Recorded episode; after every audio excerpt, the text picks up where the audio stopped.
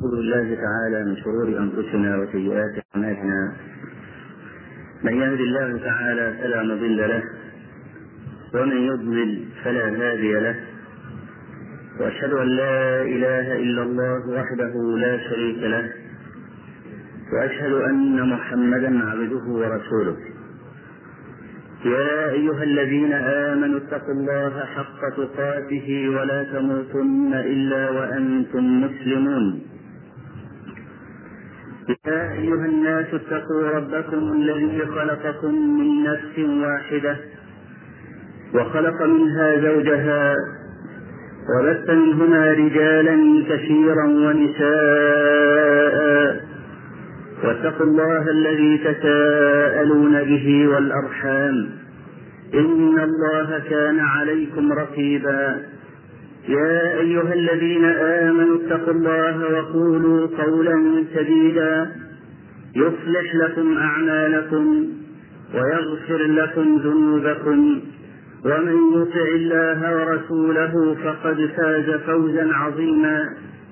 أما بعد فإن أصدق الحديث كتاب الله تعالى وأحسن الهدي هدي محمد صلى الله عليه وآله وسلم. وشر الأمور محدثاتها وكل محدثة بدعة وكل بدعة ضلالة وكل ضلالة في النار. إلى القرآن من جديد سلسلة هذا هو السابع منها. وقد ذكرنا قبل ذلك أن المقصود بهذه الجدة ليست اختراعا أو أن نأتي بشيء لم نسبق إليه بل هو تجديد المفاهيم. لأن كثيرا من العلوم الإسلامية بسبب كثرة الاختلاف راح رونقها وذهبت المعاني الغضة للقرآن المجيد. وصارت هناك حزلقات لغوية. يشهد القلب بغربتها عن معنى التنزيل. وإن كان اللفظ يحتملها لكنها غريبة عن معنى التنزيل. ودخلت أقوال ساقطة لا قيمة لها. عكرت بهاء القرآن. وكان السلف رحمة الله تعالى عليهم كانت كلاما ولكن أجودهم منطقا وأحدهم عبارة وأطفاهم ذبنا كلامهم قليل كثير البركة. ترى عليه النور. وكلام غيرهم كثير يصدق عليه قول القائل أسمع جعجعة ولا أرى صحنا ليست هناك محصلة من وراء الاختلاف اللفظي الذي يضيع المعنى. الجدة التي نعنيها في تفسير بعض آيات القرآن الكريم أن نصل هؤلاء الأخلاف بأسلافهم. وصلا صحيحا. فلا نقول قولا إلا وهو ثابت عن قائله. ولا نتبنى قولا ثابتا عن قائله إلا إذا كان متفقا مع الأصول. فليس كل من تكلم يكون كلامه مقبولا. وتظهر خطورة هذه الجدة وضرورتها في هذه الأزمان المتأخرة بعد أن تسلق هذه العلوم من ليس من أهلها. تسلقوها دنيا مناصب. لا يتكلم إلا إذا رأى أنه يجزى من جهة المال. فإذا لم تعطه مالا وفيرا تكلم كلاما باردا وقد شهدت بنفسي وقائع. لبعض الخطباء الذين يتصدرون وعظ الناس. ليس هناك أي بهاء على كلامهم. كلام ميت لا يحرك الناس. ليس الناس بهذا السوء. إذا إذا انتقى خطيب المنبر فنام نصف المسجد فليس العيب فيهم. لأن يكون العيب في واحد أولى من أن يكون في مئة. فلما حدث نقاش تبين أن الرجل يأخذ خمسة جنيهات على الخطبة وهو يريد سبعة. فلما أبى صاحب المسجد صار يتكلم على قدر خمسة جنيهات. هو هكذا قال بلسانه على قدر مالهم ليس هناك كلام حسبة لله عز وجل. أو أن هذا يكون في ميزانه. لن يفكر. لذلك نحن مبتلون غاية الابتلاء بهذا النمط. ولست أزعم أنه قليل بل هو كثير. الذين يقومون يهللون. إذا جئته جنيها واحدا يقوم ويقعد. إذا زدته مالا لكن لا يتحرك له خاطر ولا يرفع رأسا لغياب الشريعة. مثل هذا لا ينضح إلا بما فيه ليس فيه خير. أتدرون كيف تسلق هؤلاء ووصلوا عندما تنظر إلى أصل المشكلة يتفكر قلبك. برنامج تطوير الأزهر أو تطيين الأزهر الذي ابتكروه سنة 61 لا يجعلون الأزهر جامعا للعلوم الشرعية بل أدخلوا فيه العلوم الدنيوية. انشئ جامعة دنيوية عندك مئات الجامعات. لماذا تدخل الأزهر في هذا المعمعان؟ حتى لا يكون هناك النصيب الأوفر للعلوم الشرعية. بدل ما كان طيلة اليوم يدرس علوما شرعية لا لابد إنجليزي وفرنساوي وكيمياء وجغرافيا. فبدلا من أن أعطي العلوم الشرعية تسع ساعات اعطيها ساعة. فبدأ ضرب الجامع الأزهر من هنا. بدأ يخرج جيلا مشوها.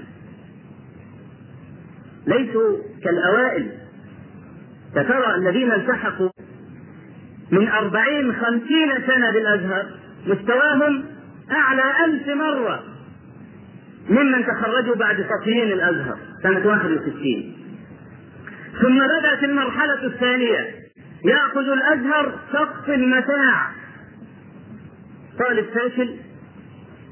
الإعدادية العامة لا تأخذه يأخذه الأزهر. دخل جيل مشوه تماما لا يعرف شيئا. كان من الشروط حفظ القرآن الكريم. لكن هؤلاء يحفظون ولا نريد أن نشردهم نريد أن نضمن مستقبلهم. أدخلوهم في الأزهر. بعدما خربت موقف تبينوا. قال لك لا. لابد من شروط لكن ليست كالأولى. ثم بدأت مرحلة ثالثة أمكى من كل المراحل وهي التي تجري الآن. تستطيع أن تصير مدرسا في الأزهر إذا دفعت ألفين من الجنيهات وإن كنت لا تدري شيئا عن دينك. ثم تظل سنتين تحت التمرين تأخذ مرتبك من مالك.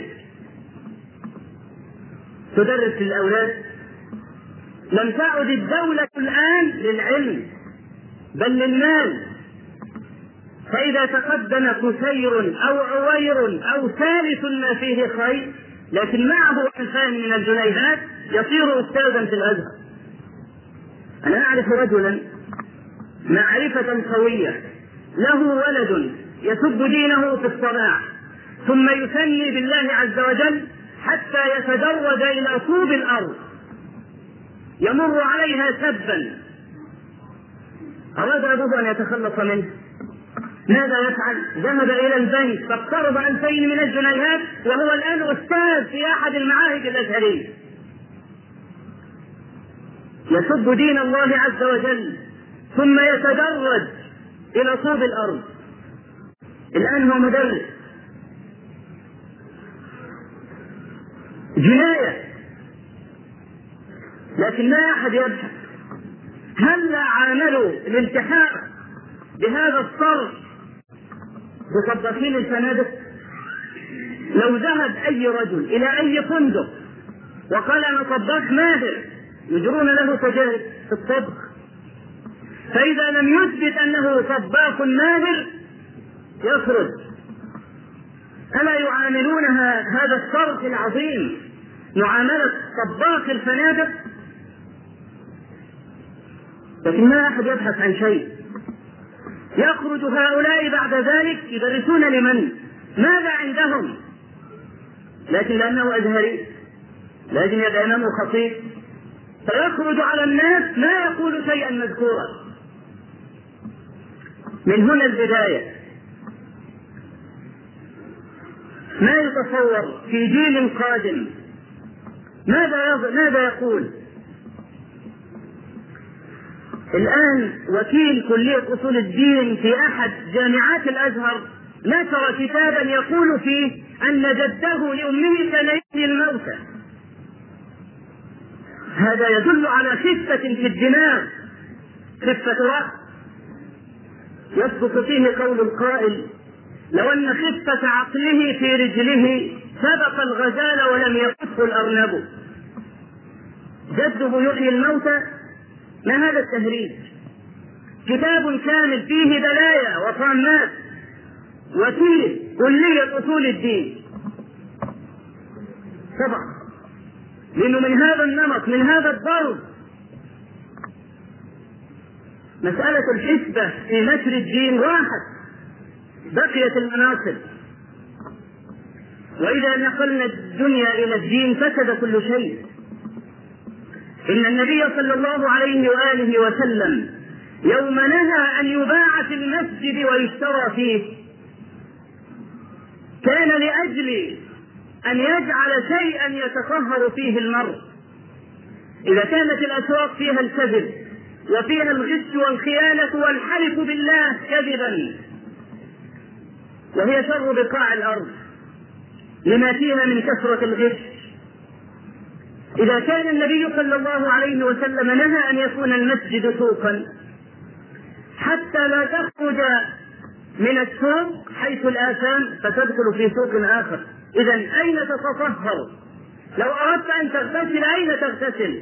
إذا صار المسجد كالسوق لذلك نهى أن يكون المسجد سوقا حتى إذا تبنست في الخارج تطهرت هنا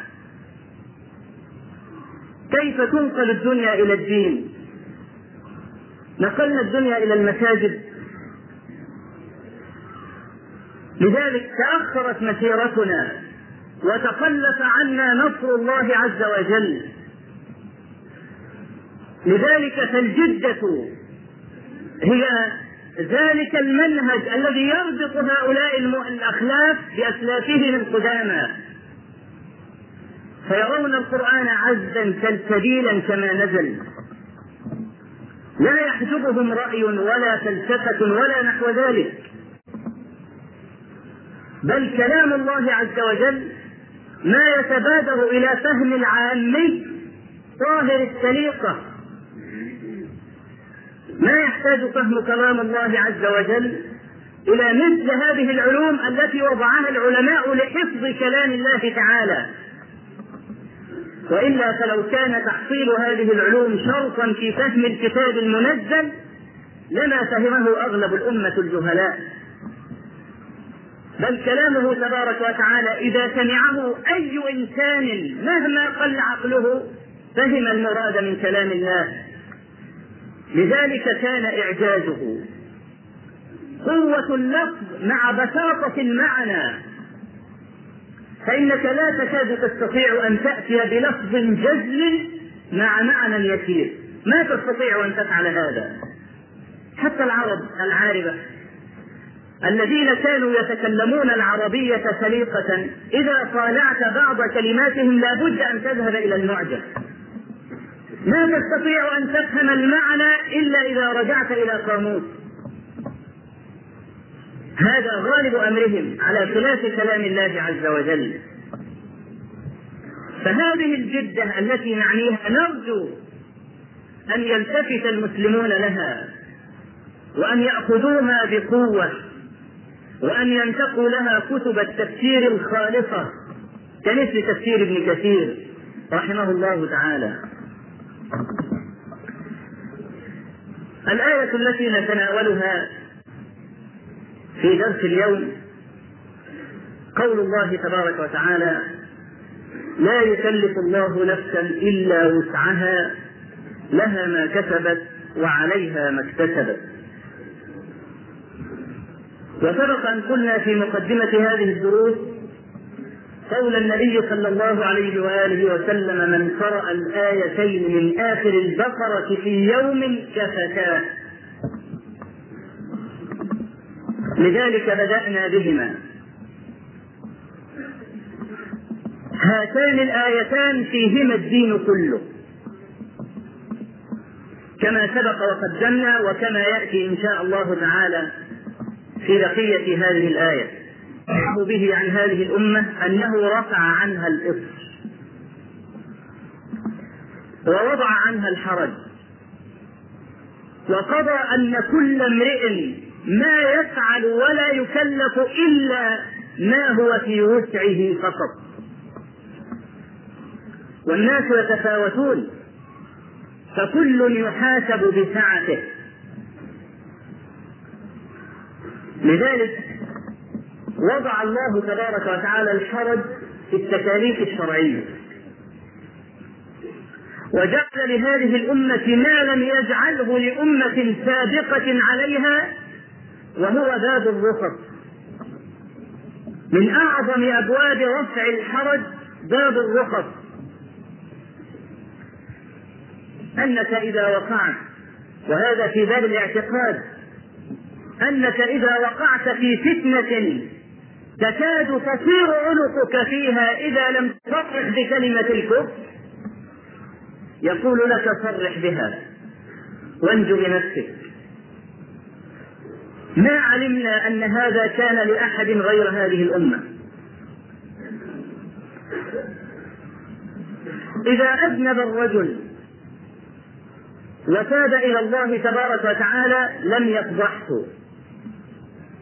ولا نعلم أن هذا لغير هذه الأمة. بل ثبت في صحيح البخاري ومسلم من حديث أبي هريرة رضي الله عنه عن النبي صلى الله عليه وآله وسلم قال غزا نبي من الأنبياء صلوات الله وسلامه عليهم. فقال لا يتبعني رجل لا يتبعني أحد ثلاثة نفر. لا يتبعني رجل له خليفات ينتظر نتاجها خليفات الغنم. ولا يتبعني رجل رفع بيوتا ولم يرم سقفها ولا يتبعني رجل بنى بامرأة ولما يدخل بها. ثم ذهب يقاتل بهؤلاء الصفوة قوما من الجبارين. حتى فتح له. فلما جيء بالغنائم وهي الأشياء التي يغنمها الجيش المنتصر من الجيش المنهزم. فكانت العادة قديما وحتى العرب لأجل ألا يفروا كانوا يأتون بنسائهم معهم في الحرب. لأجل ألا يفر لأن العرب كانوا شديدي الغيرة على النساء. فمن الذي يفر ويترك امرأته عار عليه وشنار؟ فلأجل أن يرغم عن نفسه على القتال كان يأتي بامرأته بنسائه. فإذا انهزموا خلفوا النساء والأولاد والمال خلفهم فيأخذها الجيش المنتصر. هذه هي الغنائم. وكانت من أعظم مصادر الغنى للمسلمين. لكنهم تركوا الجهاد في سبيل الله. فلما جيء بالغنائم ولم تحل الغنائم إلا للمسلمين وكان الثالثون يأتون بالغنائم فتنزل نار من السماء فتأكلها ولا يحل لأحد أن يأخذ منها شيئا. فلما جمعوا الغنائم ونزلت نار من السماء لتأكلها فلم تطعمها. فقال ذلك النبي صلى الله عليه وسلم لقومه فيكم الغلول. هناك لص سرق شيئا. ما اعترف أحد. فكان من آية معرفة أن هذا سرق أن قال هذا النبي فليبايعني من كل قبيلة رجل أو رجلان. فكانت العلامة أن يد النبي تلتصق بيد السارق. فبايع رجلا فلصقت يده بيده قال فيكم الغلول. ليبايعني آخر فلصقت يده بيده قال فيكم الغلول.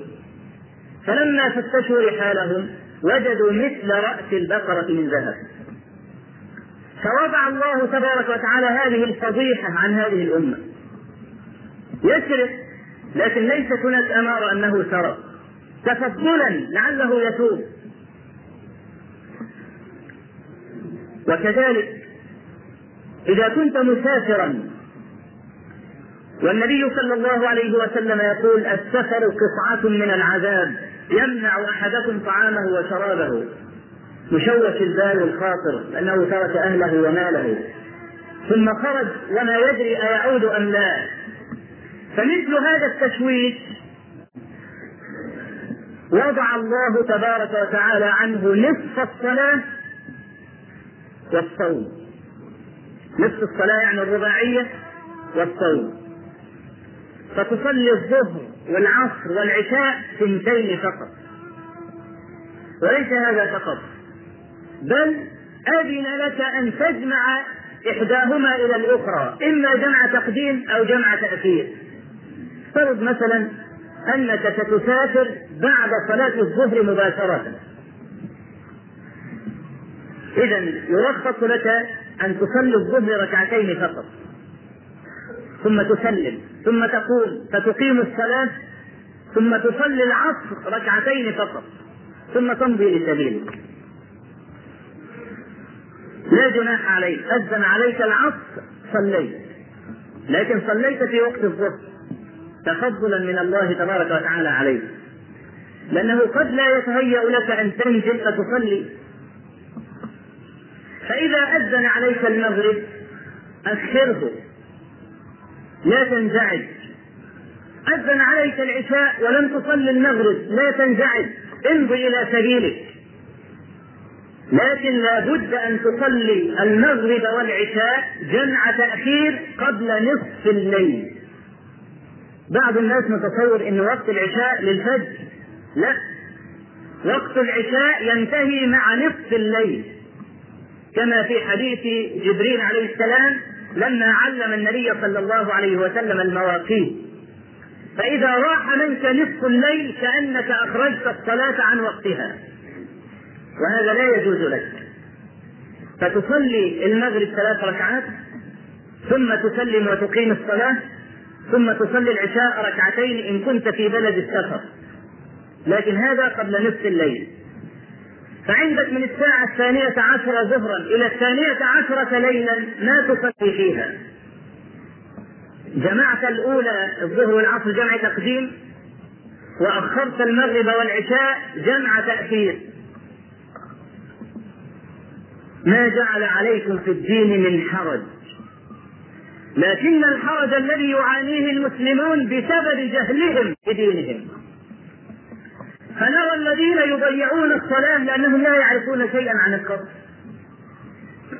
يضيع الصلاة لا يصلي طيلة اليوم لأنه ما عنده خبر عن القصر وهو مؤاخذ بجهله. لا شك في ذلك لأنه ترك التعلم. مؤاخذ بجهله لأنه ترك التعلم. ولا يفهم من هذا أننا نتبنى عدم العذر بالجهل. بل العذر بالجهل أصل في الشريعة. لا يكفر المرء إذا جهل لكن يؤثم إذا جهل سواء في العقيدة أم في الأحكام الشرعية. فالله تبارك وتعالى وضع الحرج عن هذه الأمة بالرخص. فباب الرخص من أعظم ما يكون حتى قال النبي صلى الله عليه وسلم إن الله يحب أن تؤتى رخصه. كما يحب أن تؤتى عزائمه. يحب أن تأتي الرخصه لأن تعففك عن الرخصه دليل على أنك تركت ترخيص الملك لك. وهذا ما ينبغي للمؤمن بل يفرح المؤمن إذا وضع الله عنه الحرج.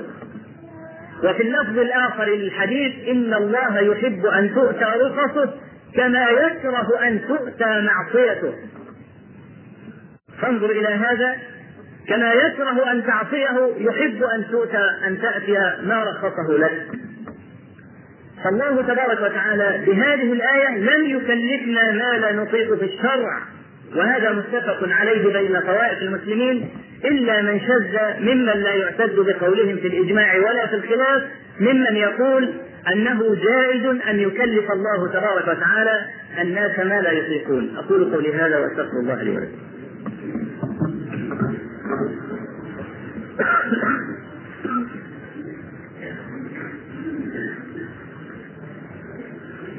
الحمد لله رب العالمين له الحمد الحسن والثناء الجميل. وأشهد أن لا إله إلا الله وحده لا شريك له يقول الحق وهو يهدي السبيل. وأشهد أن محمدا عبده ورسوله صلى الله عليه وعلى آله وصحبه وسلم. لا يكلف الله نفسا إلا وسعها لها ما كسبت وعليها ما اكتسبت. لها أي من الحقوق من من الحقوق والفضل ورفع الدرجة. وعليها أي من الوزر. ولكنك تلاحظ كسب في له واكتسب في عليه.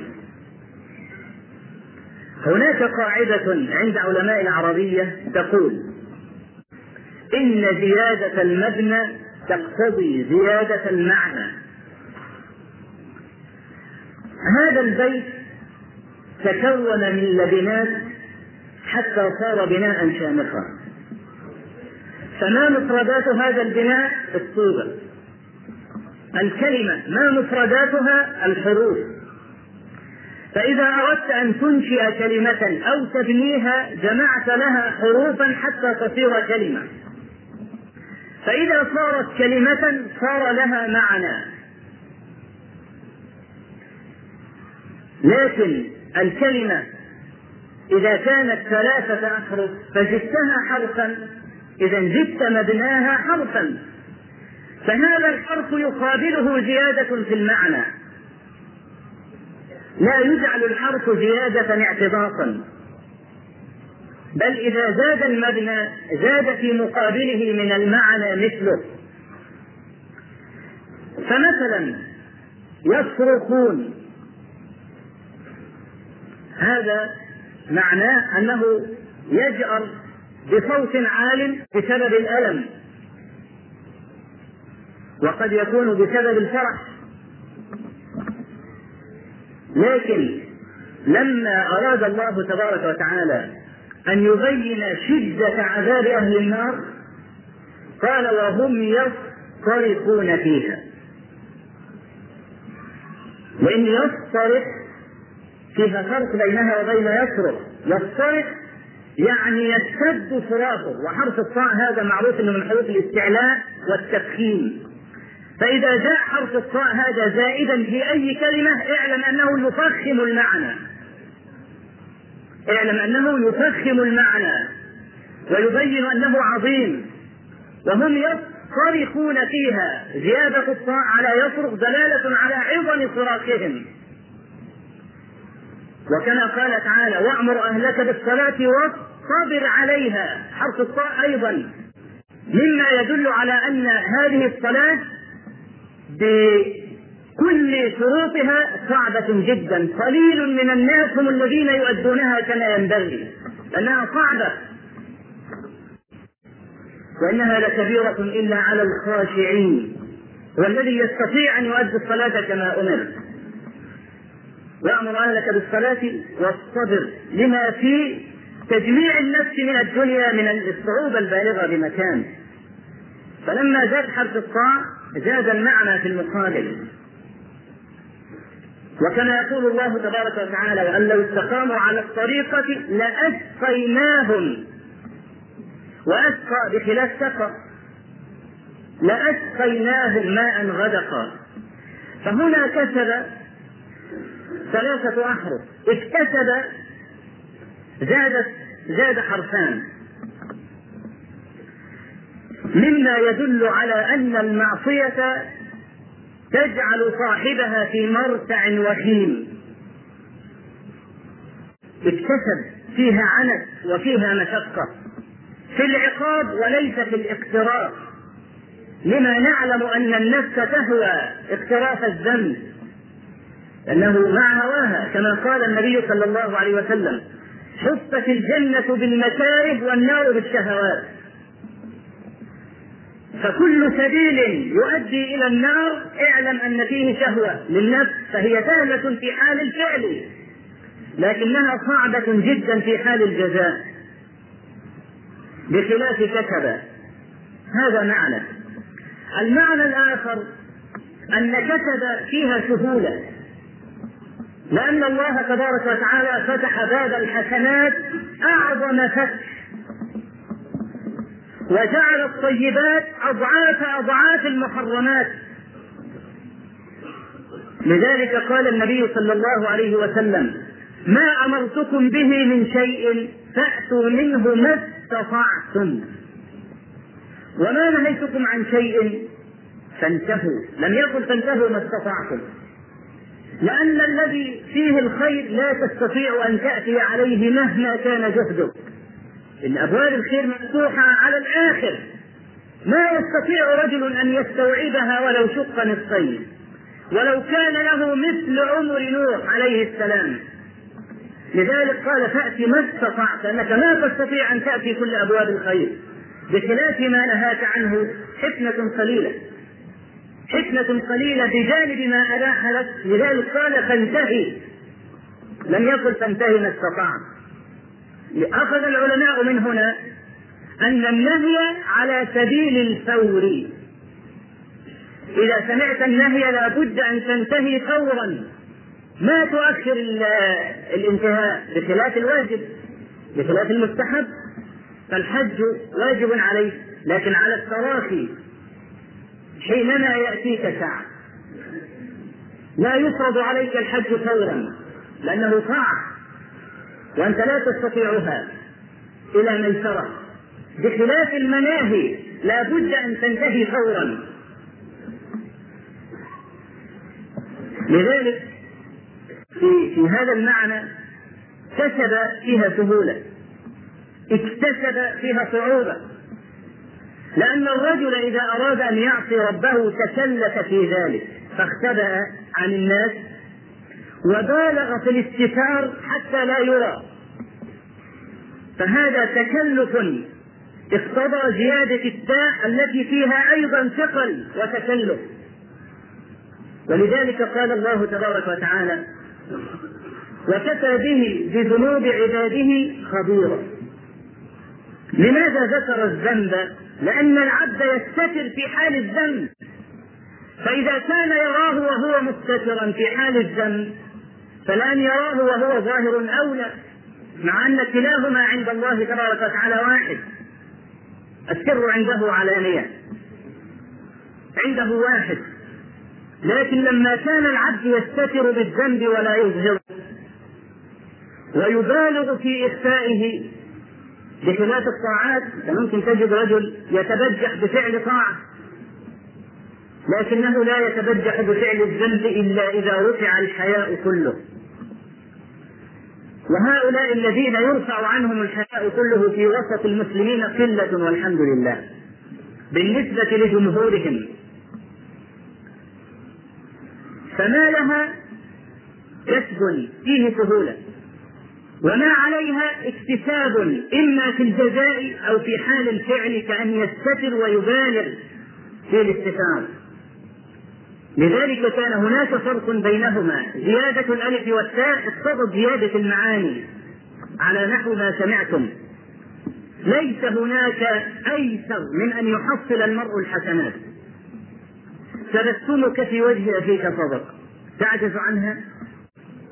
إن عجزت أن تتبسم أفرغ من دلوك في دلو أخيك والماء مجانا.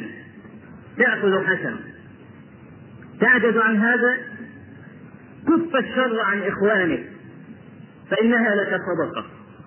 تعجز عن هذا اقرأ القرآن الكريم فلك بكل حرف عشر حسنات. بسم الله الرحمن الرحيم 190 حسن. فكيف يأتي قارئ للقرآن؟ أول من يدخل النار هو كما في الحديث الصحيح عند البخاري وغيره. الكسب فيه سهولة لكثرة أبواب الحسنات وكل بحسبه إذا عجزت أن تنفق من مالك فلن تعجز أن تتبسم. إذا عجزت أن تتبسم فلن تعجز أن تأخذ شوكة من على الأرض تنحيها جانبا. والله العظيم إذا عجز المرء عن مثل هذا فلا يستأهل أن يدخل الجنة. لا فيه خير أبدا أن يصح على نفسه بالخير أن يأخذ شوكة فينحيها جانبا. وهذا أسهل ما يكون لا فيها مشقة ولا شيء. فلكثرة أبواب الحسنات ولأن كسب الحسنات سهل جدا جدا عبر كسب. لها ما كسبت وعليها ما اكتسبت وللحديث بقية بعد الصلاة إن شاء الله. كمثلا وجوب النقاب واستحباب النقاب. هذا الأدلة هنا ظاهرة وهنا ظاهرة. فهنا الخلاف اسم معتبر. فإذا كان الخلاف معتبرا فلا يجوز أن تبدع المخالف. لا يجوز أن تقول لمخالفك أنك مبتدع. ليه؟ لأن دليله فتواه لها أدلة ظاهرها الوجاء.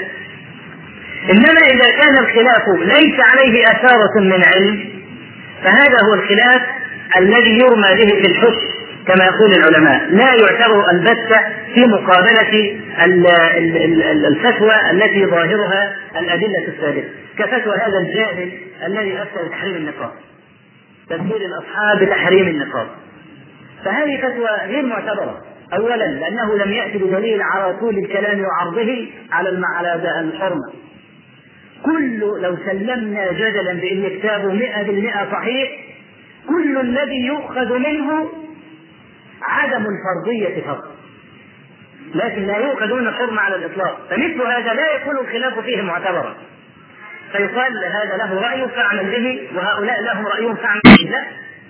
لأنه ليس له أثارة من علم على ما ذهب إليه.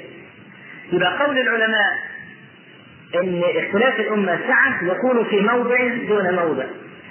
كأن مثلا تطلب شيئا فيفتيك عالم ليس رخصة وليس تلاعبا بحله لك. ويكون هو حرام في الأصل. يكون هو حرام في الأصل لكن الدليل خفي على العالم. فكان في تحليله لك نوع تيسير لك. هذه المقصود بالسعة زي إيه مثلا؟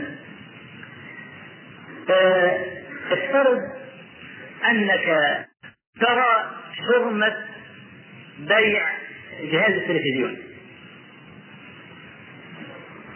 أو ترى حرمة بيع القسط. وأنا أرى أنه حلال. أنت ترى أن بيع القسط حرام؟ اذا مثلا داخل في ربا وبتاع على فهمك وأنا أرى أنه حلال. فمن وجهة نظري ما تحصله أنت من المال حرام أم حلال؟ حرام. إذا كان هو بيتاجر في التلفزيون وهو عندي حرام. لكنه عنده حلال مثلا. يبقى المال الذي في يديه بالنسبة لي حرام. هل يجوز لي أن أتعامل معه في ذلك المال الذي أرى أنا حرمته؟ هو ليس له إلا هذه المهنة. والمال الذي في يديه من هذه المهنة. وأنا أحتجت قرضا حسنا. هل يجوز أن أقول له أعطني من هذا المال الذي أنا أرى أنه يتاجر في شيء غير مشروع؟ أم لا؟ سؤال. أنا أعلم أن أغلب الجالسين يقول لا لا يجوز. لكن المسألة فيها تفصيل. ذكر شيخ الإسلام ابن تيمية رحمه الله في رسالة إنه نافعه جدا اسمها رسالة الحلال. يرد بها على الذين يقولون إن أكل الحلال صار متعذرا بكثرة الحرمات. فيرد عليهم. فكان من جملة ما أتى به من أدلة على أن أكل الحلال ليس بمتعذر هذه هذه هذا الكلام. فقال يجوز أن تتعامل مع غيرك ممن يتعامل معاملة تراها أنت حرام بالاجتهاد. يعني ليس هناك دليل قاطع على حرمتها. إنما أنت قلت حرام اجتهادا منك. يبقى إذا المسألة فيها فرق ما بين الحرام القطعي وما بين الحرام بالاجتهاد.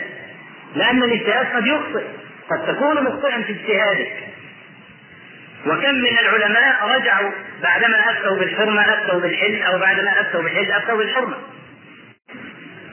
فيجوز أن تتعامل مع غيرك ممن يتعامل معاملة لا تراها انت والدليل على ذلك. أن ما ثبت عن عمر بن الخطاب رضي الله عنه أنه أرسل رجلا يأتي بالجزية يأخذ الجزية من النصارى. فقالت له النصارى ما معنا مال؟ خذ خمرا. فجاء بالخمر. فقال قاتل الله فلانا. أنا علم أن الخمر في ديننا حرام ولوهم بيعها وخذوا أثمانها. هم اللي يبيعوا. أنا ما اخذ منكم خمرا. لأنهم يعتقدون أن الخمر حلال. هم يعتقدون أن الخمر حلال لكن هي عندنا حرام.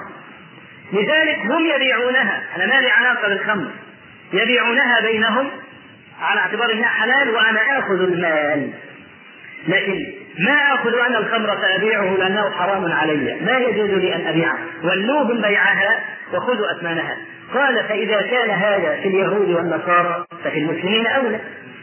فبيع القسط مثلا مختلف فيه بين العلماء. الكثرة الكثرة تجيد من العلماء. وبعض العلماء يمنع. لشبهات إلى آخره لكن كلها شبهات ضعيفة ما تثبت على على النقد كما يقول بعض العلماء. فهنا بيع القسط كما قلنا في اختلاف، رجل كل تجارته من بيع القسط، هل يجوز في هذه الحالة أن أتعامل معه وأن أرى حرمة بيع القسط؟ أو أرى العكس؟ يجوز. ليه؟ لأنك عندما توصلت إلى التحريم إنما توصلت اجتهادا بمجموع ما عندك من الأدلة ثم بإعمال فهمك للنص وقد يتخلف التوفيق عنك قد يتخلف التوفيق عنك في إدراك الحق فافترض جدلا أنك ذهبت إلى رجل عالم. ما أقول أي رجل لبس عمامة ولا أي رجل ملتحي عالم لا. عالم يعني عالم. إذا ذهبت لرجل عالم فقلت له عندي كذا وكذا وكذا. يجوز أم لا يجوز؟ قال لك يجوز. وهي في أصل الأمر لا يجوز. لكن العالم خفي عليه بالدليل وأنت كعامي مذهبك مذهب من أفتاك. فقد أباح لك ذلك وهو عليك محرم ولا إثم عليك ولا عليه. ولا إثم عليك ولا عليه. لذلك كان من تمام الدعاء الذي علمه الله تبارك وتعالى للمسلمين ربنا لا تؤاخذنا إن نسينا أو أخطأنا. وثبت في صحيح مسلم أن الله تبارك وتعالى بعد كل دعاء يقول قد فعل. وفي رواية استجب. فإذا أخطأ رجل في تحليل ما حرم الله أو تحريم ما أحل الله غفلة منه عن الدليل بعد استفراغ الوسع لا جناح عليه. هذا ساقط من عليه. ربنا لا تؤاخذنا إن نسينا أو أخطأنا. فلو حتى مثل بعض العلماء بذلك فقال لو أن رجلا دخل إلى فراشه فرأى امرأة نائمة فوطئها ثم تبين أنها ليست زوجته أنه لا حد عليه. لا حد عليه ولا حرمة. ولو أن رجلا تناول زجاجة خمر يحسبها ماء فشرب لا جناح عليه. لا جناح عليه. ليه؟ لأن هذا كله داخل في إيه؟ داخل في الخطأ. الخطأ الذي عفى الله تبارك وتعالى عنه بقوله عز من قائل استجبت. ربنا لا تؤاخذنا إن نسينا أو أخطأنا يقول استجبت. لكن أنا أؤكد هذا الكلام السابق حتى لا يفهم خطأ. إذا ذهبت إلى عالم وما زلت أؤكد إذا ذهبت إلى عالم ليس إلى من هو شبيه بالعالم.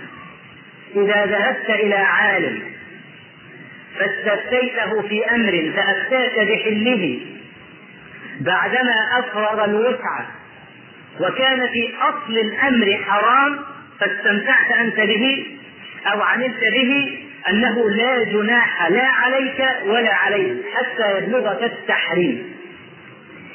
كلام واضح عشان ما فيش حد يقوم رايح لأي حد ويقول له مثلا ده حلال. إيه يا مولانا فوائد البنوك حلال زلال خلاص. أنا سالته اهوت وهو عالم. سأل إن فوائد البنوك حلال؟ خلاص. طيب مالي؟ أريد انني أحفظه وأخشى أن يضيع. هل يجوز أن أنا أحطه في بنك؟ زي البنك الأهلي ولا بنك مصر ولا هذه البنوك العريقة في الربا؟ يوم واحد يقول له جائز لا تشدد. أيوه خلاص. أنا سألت واحد قال لي جائز أنا غير مكلف أن أسأل. لا. شرطنا لذلك أن يكون عالما ثم العالم يفرغ الوسع في طلب الحق. فإذا غلب على على الذهن أن هذا الرجل ليس بعالم إنما له طرق في العلم فهذا لا يستفتى. هذا لا يستفتى. لا يضطر المرء إلى أخذ فتواه إلا كما يضطر المؤمن إلى أكل الميتة. ثم لا يطمئن لفتواه حتى يراجع غيره. كما ذكرنا هذا الأصل عن العلماء في قصة الرجل الذي قتل تسعة وتسعين نفسا. لأنه راح للاول قتلت تسعة وتسعين نفسا. ألي توبة؟ قال لا فقتله. فقال دلوني على أعلام أهل الأرض. فذهب للراهب الثاني قتلت مئة نفس. ألي من توبة؟ قال نعم ومن يحجب عن كباب التوبة. فلما حاك من في صدره شيء من فتوى الأول راجع آخر فأصاب الحق. إذا إذا اختلاف العلماء قد يبدو أنه سعة في مثل هذا الجانب لا أن نتعبد بالاختلاف. مش إن واحد شرف وواحد غرب أقول لك خذ اللي يعجبك لأن الاختلاف رحمة لا. رجل يفتي بالحرمة ورجل يفتي بالحلم كيف تأخذ الذي يعجبك؟ لا شك أنك ستعمل هواك في هذه الفتوى. خلاص أنا مش عاجبني التحريم هاخذ التحليل مش عاجبني التحليل هاخذ التحريم. كالذين يحتجون بالقدر على المعاصي. لا يقبلون من يحتج بالقدر إذا أصابهم شرر يعني مثلا لقيت لص في البيت؟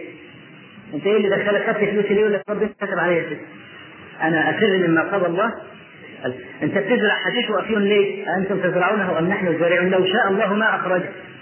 فمعنى أنه خرج دليل على إن ربنا راضي سبحانه وتعالى. فهو يحتج بالقدر على المعصية. لو لقاك انت بقى في بيته وبتسرق المال وقلت له هذا قدر الله لا يقبل منك. ولو كان الاحتجاج بالقدر على المعاصي لضاع باب الأمر والنفي وضاعت حقوق العباد. كلما أخذ منك نصف الله كتب عليه كلما أخذ مش عارف فلان من عرضك الله كتب عليه اذا لماذا نحد الزاني؟ إذا كان ربنا كتب عليه وهو لا يتخلص لماذا نحد الزاني؟ لماذا نقطع السارق؟ لماذا ننكر على الذي يفعل القبائح إذا كان الله كتبها عليه بهذا المعنى السقيم الذي يفهمه؟ لا. فالذي يحتج بالقدر على المعاصي شبيه بمن يأخذ أقوال العلماء قول مشرق وقول مغرب ويقول لك خذ هذا أو ذاك. أو اعمل بهذا أو ذاك. لا. بل ننكر على الذي يصيب الحق ويخالف الدليل المحض. ننكر عليه. ولا نأخذ بفتواه ما لم يظهر لها وجه. فقول الله تبارك وتعالى ربنا لا تؤاخذنا لا يكلف الله نفسا إلا وسعها. أي في التكليف الشرعي ليس في التحميل القدري. في التكليف الشرعي يعني ضمن الله أنه لن يكلفنا شرعا إلا بما نطيق. إلا بما نطيق. لكن قد ينزل بالمرء بلاء ما يتحمله. فلا يقول كيف وقد قال الله تبارك وتعالى لا يكلف الله نفسا إلا وسعها وأنا لا أقدر على تحمل هذا البلاء. فيقال إن الآية في الشرع لا في القدر. لا يكلف الله نفسا إلا وسعها شرعا. يعني ليس في الشرع شيء يتجاوز طاقته لكن ممكن ينزل على المرء بلاء لا يتحمله. فحينئذ يطلب من الله تبارك وتعالى أن يصبره فإن الله عز وجل إذا إذا ابتلى ولم يصبر كفر المرء والعياذ بالله. إذا ابتلى العبد ولم يلهمه الصبر كفر. وخرج من رداء العبودية. فقول الله عز وجل لا يكلف الله نفسا إلا وسعها شرعا لا قدرا. لأن المرأة قد يبتلى بمصيبة هي أعلى من تحمله. في شيء محمد في شيء نعم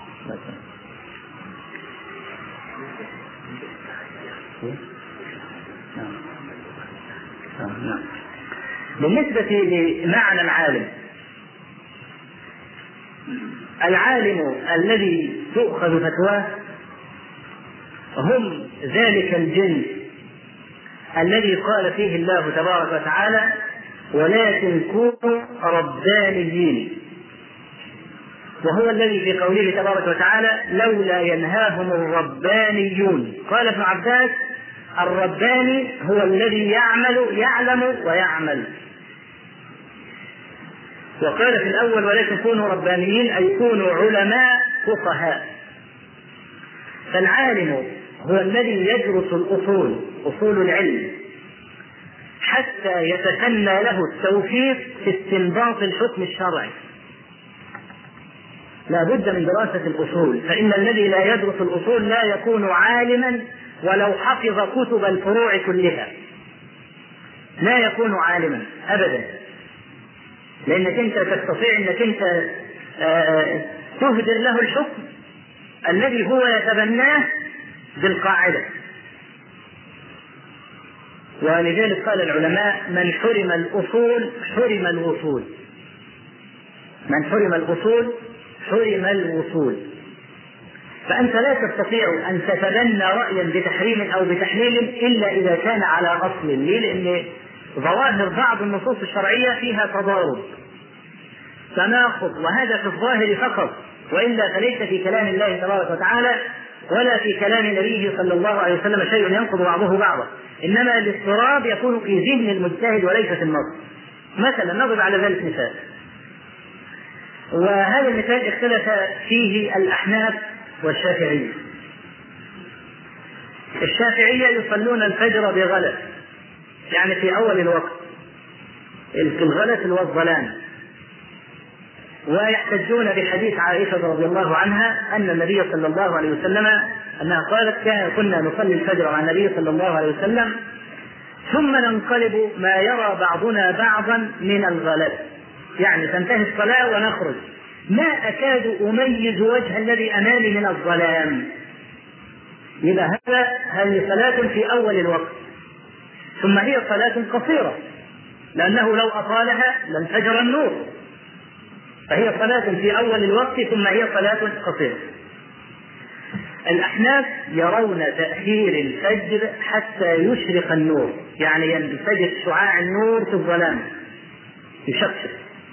ويحتجون بحديث صحيح لرافع ابن خديج رضي الله عنه أن النبي صلى الله عليه وسلم قال أسروا بالفجر فإنه أعظم للأجر.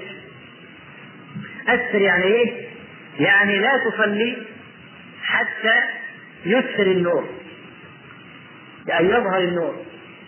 فكان من العواقب الوخيمة لفهم بعض أولئك وفهم بعض هؤلاء أن كان في بعض المساجد كالمسجد الأزهر جامع الأزهر أربعة محاريب وهذه كانت من 30 سنة فقط.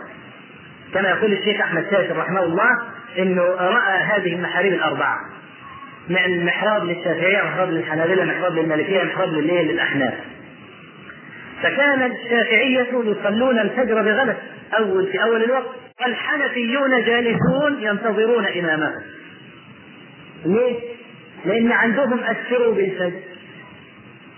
وفهموا الإسفار أي تأخير الصلاة حتى يسر النور. ولم ينتفع هؤلاء بجمع بعض علماء المذهبين كابن خزيمة من الشافعية وكالطحاوي من الحنفية أنه لا تعارض بين الحديثين. هنا لا يدخل شغل الأصول والعالم. يدخل شغل الأصول هنا. كيف نوفق بين الحديثين إذا قال العلماء لا تعارض بأن تدخل الصلاة بغلس وتخرج منها بإسفار فهذا معناه أنك أنت بتطول الصلاة. فكلما أطلت الصلاة كلما كان أعظم لأجلك فأسروا بالصلاة يعني أطيلوا في الصلاة حتى تدخلوا في الإسفار واحتج بعض هؤلاء العلماء بما ثبت عن أبي بكر الصديق رضي الله عنه أنه صلى مرة بهم بالأعراف. فأشرقت عليهم الشمس. قالوا يا خليفه رسول الله صلى الله عليه وسلم طلعت علينا الشمس. قال طلعت فلم تجدنا غافلين. فأنت إذا أطلت في الصلاة كان أعظم لأجرك وكان أفضل. فمعنى ذلك أنه لا تعارض إذا أن تدخل الصلاة بغلط ثم تطيل حتى يسئر الفجر وينفجر النور في الكون ثم تخرج من الصلاة. في تعارض؟ ما في تعارض بالعكس. هذا معنى رائع جدا وهو ينسجم مع معاني بعض الأحاديث الصحيحة ومع ظاهر هذين الحديثين.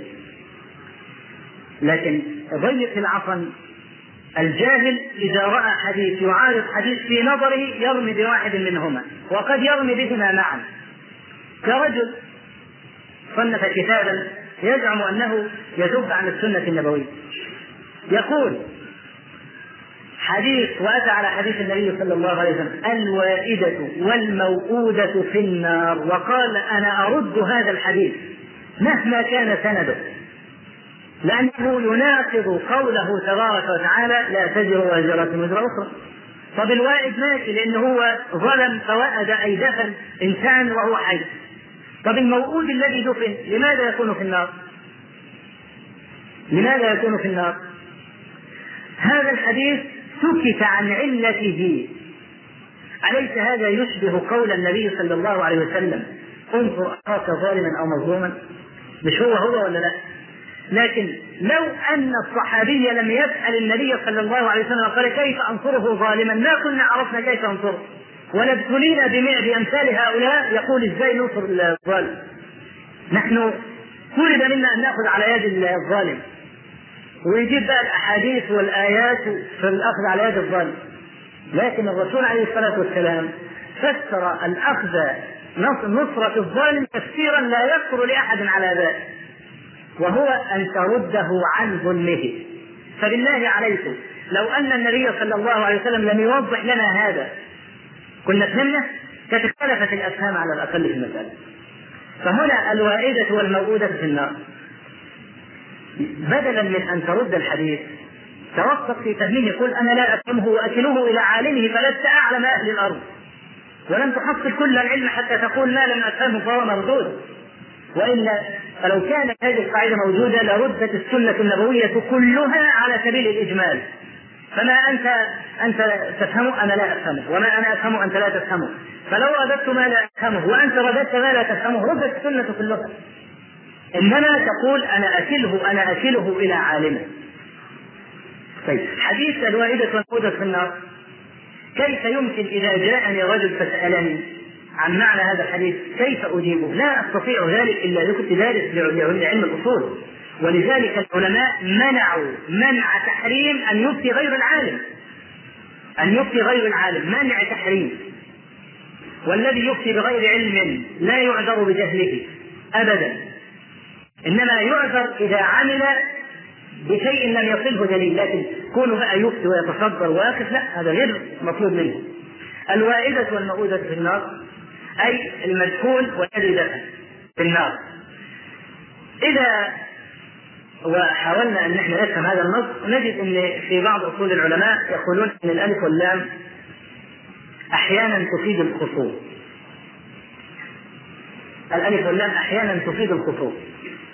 فكأن الموؤود الموؤودة طبعها الله كافرة قد قضى الله في, في الأجل أن يكون هذا المدفون إذا كبر كافر.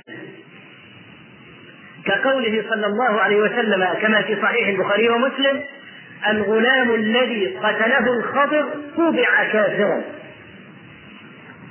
الغلام اللي الخضر عليه السلام قتله الله عز وجل خلقه كافرا. فلو كبر كان سيظل كافرا. فقضى عليه عدلا منه أنه في النار. كما في بعض الأحاديث الصحيحة إن الله خلق للجنة خلقا وخلق للنار خلقا وهم في أصلاب آبائهم. فالذي وأد في النار ليه؟ لأنه دفن دفن كائنا حيا. والذي وئد أي دفن طبع الله عز وجل عليه وقضى أن يكون كافرا فهم في النار لهذا الاعتبار. وليس كل من وئد في النار. طب ده مجهول إيه ذنبه في المسألة؟ وهذا تفسير يتفق مع الأصول لا يناقضها. فإن أبيت وقلت أنا لا أقبل هذا فقف ولا ترد لاحتمال أن يكون هناك شيء غائب عني فيظهر لغيري ممن يفتح الله تبارك وتعالى له تأويل هذا الحديث إذا العالم لابد أن يكون عالما بالأصول تمرس على الفتوى وهذا منصب صعب جدا ما يكاد يوصل إليه إلا من من الله تبارك وتعالى عليه بالعلم. هل يجوز القصر والجمع لغير السفر؟ أما القصر فلا يكون إلا في السفر. لأن السفر لا يتصور فيه إلا المسافة. لا يكون سفر بغير مسافة. ولا تكون مسافة إلا بخروجك عن آلك ومالك فالقصر لا بد له من السفر بخلاف الجمع فقد تجمع بين الصلاتين في الحضر كما في حديث ابن عباس رضي الله عنهما الذي رواه البخاري ومسلم أن النبي صلى الله عليه وسلم جمع بين الظهر والعصر والمغرب والعشاء في المدينة من غير سفر وفي رواية يضاعفها بعض العلماء خارج الصحيحين ولا مطر. بأربع نعم. فهو لا قصر إحنا اتفقنا إن القصر لا يكون إلا السفر. فكلامنا الآن عن الجمع في الحضر. فسئل ابن عباس رضي الله عنهما قال لئلا يحرج أمته. اذا يجوز للمرء أن يجمع لكن لا بد أن يكون له عذر. لازم. وأعذار الناس كثيرة. فمن طرأ له عذر لا يستطيع لا يستطيع. أركز على كلمة لا يستطيع. أن يصلي كل صلاة في وقتها واضطر إلى أن يجمع وإلا ضيع إحدى الصلاتين جاز له أن يجمع. في الحضر. وهذا جمع حقيقي بخلاف ما يقوله الأحناف أنه جمع صوري الأحناف يقولون جمع صوري يعني إيه؟ يعني هو في الصورة جمع لكن كل صلاة في وقتها. كان تأتي قبل أذان العصر بخمس دقائق وتصلي الظهر. ما تنتهي من صلاة الظهر إلا ويؤذن للعصر فتصلي العصر. فأنت جمعت لكن كل صلاة إيه؟ في وقتها. هذه في آخر الصلاة وتلك في أول وقتها. لكن الذي عليه العلماء أن الجمع في الحديث كان جمعا حقيقيا وليس جمعا صوريا كمثل المثال اللي إحنا ضربناه قلنا طبيب هيعمل عملية. وبعدين هيبتدي العملية مثلا من الساعة 11 العملية تشتغل خمس ساعات أو ستة. لا يتصور إن يترك بطن المريض مفتوح حتى يصلي. لكن يشرع لمثل هذا أن يؤخر الصلاة برغم أنه في الحضر أن يؤخر صلاة الظهر فيصليها مع العصر. وعلل ابن عباس رضي الله عنهما بذلك قال لئلا يحرج أمته. اذا القصر لا بد له من سفر والجمع ليس السفر ضروريا بل قد يجمع في الحضر. نعم؟ لا السائق ليس عذرا لأنه يستطيع أن يوقف السيارة ويصلي. لا لا لا يجوز له الجمع. نعم؟ آه. النص لا إذا إذا لكن المسألة هذه فيها بحث طويل. مسألة الجمع لل